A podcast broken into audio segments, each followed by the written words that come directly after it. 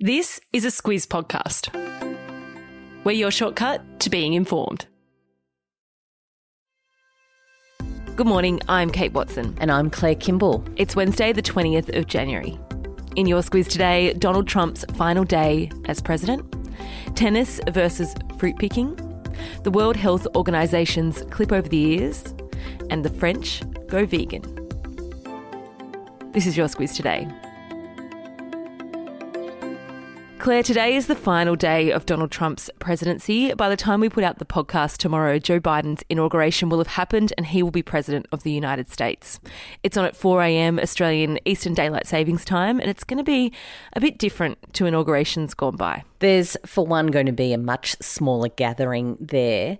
Normally, these are big events that have quite significant crowds, but that has all been quelled because of the coronavirus crisis, for one thing, but also because of fears that there might be more violence off the back of what we saw a couple of weeks ago at the Capitol. No inauguration ball either, which is often what gets a bit of attention. Some might remember Barack and Michelle Obama dancing to Beyonce singing At Last. Still going to be plenty of celebrity, though, Claire. There is. Lady Gaga will sing the national anthem at that swearing in ceremony tomorrow. There'll also be performances from Jennifer Lopez and Garth Brooks. Then we get into the afternoon, as you say, no balls and no parade down Pennsylvania Avenue either. That's a mainstay of these inaugural days. But there will be a virtual parade uh, and also in the evening a 90 minute TV special that's going to be hosted by Tom Hanks and it'll feature a galaxy of stars. The theme is a united America. So, still a lot of ceremony. Some traditions will stay. One tradition that won't is that the incoming and outgoing presidents usually ride to the US Capitol together to that inauguration ceremony. It's meant to symbolise a peaceful transition of power. That won't be happening this time around. Donald Trump's confirmed he won't be attending. Yeah, and by this time tomorrow, as Biden has been sworn in, Donald Trump will most likely be on the golf course at his Mar a Lago resort in Florida. He is flying out early. He will be the first president to miss his successor's swearing in ceremony of 152 years. He's got a couple of things to do, though. What media has been reporting is that he's likely to hand down more than 100 presidential pardons and commutations in the next 24 hours. So that's something to look out for today. On Donald Trump's non attendance, Joe Biden said he was just fine with that. He called Trump's decision to sit out of the inauguration one of the few things we have ever agreed on. To the Australian Open now, and the latest is that there are seven cases in Victoria linked to the Open. There are another two, Claire, one of which is a player who have tested positive, but Victorian Premier Daniel Andrews said they will potentially be able to train as they're not active cases, but rather cases of viral shedding. That's a new one.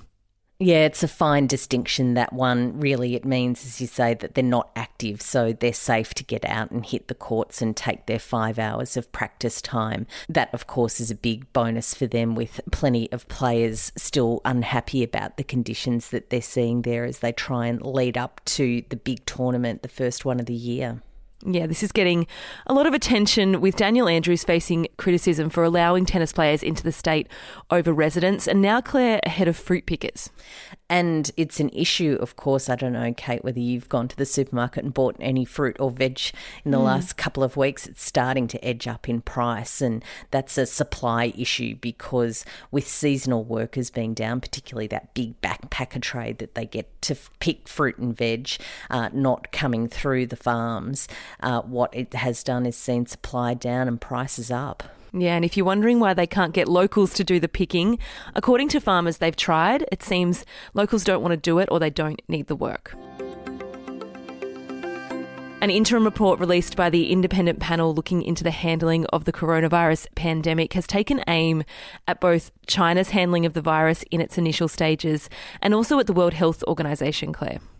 And they're all the criticisms that we really heard throughout last year that China could have done more to act more forcefully to curb the initial outbreak, and also that the World Health Organization took too long to declare an international public health emergency, and that saw it spread around the world. Yeah, the panel is called the Independent Panel for Pandemic Preparedness and Response. It was set up by the World Health Organization last July, and it's due to hand down its final report in May. Fun fact former Prime Minister of New Zealand, Helen Clark, is heading that up. Cyclone Kimi has been threatening the northeast of Australia for the past week, Claire, but it's kind of old news. It did bring heavy rain and some flooding, and the Weather Bureau has said there's early indications that another storm system could form in the coming weeks. The weather talk, though, has really turned to the southeast of the country with a heat wave on the cards. Yeah, we're getting set for a scorcher if you're in Adelaide, Canberra, Melbourne, parts of Sydney West, lots of inland areas from there. They're expecting temperatures in the high 30s 30s and mid 40s uh, as we head into Friday and the weekend. That's just in time to get your thongs and your bucket hat ready for Australia Day. Could be a bit of a warm one, and you can enjoy that part of a public holiday in the warm weather. But back in Queensland, a lot of rain still happening, and maybe even another cyclone. Yeah, Australia Day next Tuesday. Just a reminder, is a public holiday, so plenty of people are expected to take an extra long weekend. Over to Thailand now, and a former civil servant has been given a record prison term of 43 years and six months for breaching the country's strict law, which says you can't insult or defame the monarchy. She was initially sentenced to 87 years, but that was cut in half because of a guilty plea. What she did was post 29 times to social media uh, clips from podcasts that were critical of the monarchy during the 2014 unrest that saw the military junta that's currently in power put into government. And human rights advocates have called it a spine chilling signal. Uh, what it means, of course, for those who have been protesting over the last six months or so against the current government and against the monarchy could be in real trouble. Yeah, it's interesting to note that public criticism of the monarchy was until recently pretty rare.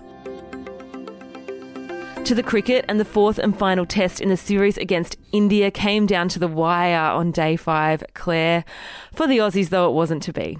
Kate, as I was drafting the email, I actually put a placeholder in there saying that it was a draw, and mm. then things got yep. very exciting. It was quite incredible, and it's really one of the best examples of why Test cricket can get really exciting. There's lots of attention on Tim Paine, our captain and wicketkeeper, about whether he'll retain that captaincy after a few bumps in that Test series, but disappointing for the Aussies, but a really amazing result for the Indian team. Yeah, it's a big change from the first Test in Adelaide when they were all out for for 36. The win yesterday means India took the series. It's also the first loss for the Aussies at the Gabba in over 30 years. And as you touched on, Tim Paine, when asked about his captaincy yesterday, said, and this is the quote I'm loving doing my job. It's a difficult job, and at times like these, it can be bloody hard work, but that's what I signed up for. Now, Claire, with their love of cheese and butter, who would have thought a vegan restaurant in France would be given a Michelin star? It's quite an incredible development and really a sign about just how uh, prevalent vegan cooking and vegan cuisine is becoming. Uh, lots of horror from the traditionalists that a restaurant that is serving, uh, particularly in France, food without butter to start off with. Yep. But yeah, a really incredible sign of the trend about vegan food. It's called Ona. It's in the southwest of France. And when we're finally allowed to travel again, I'm sure it will be on many people's list. Indeed.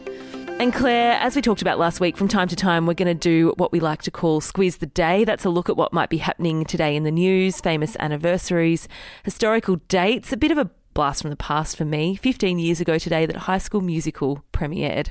For many, one of those films that takes you right back to your childhood, and it was also Zac Efron's introduction to the world. I don't like musicals, but I'll give you that one. uh, for me, it's Penguin Awareness Day. Now, I don't know if that means that as you're out and about, you just have to keep a watch out for whether there's penguins around. But just acknowledge them.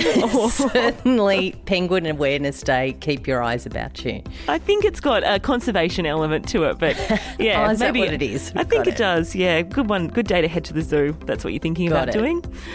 That'll do from us today. Thanks for listening in, and we'll be back with you tomorrow.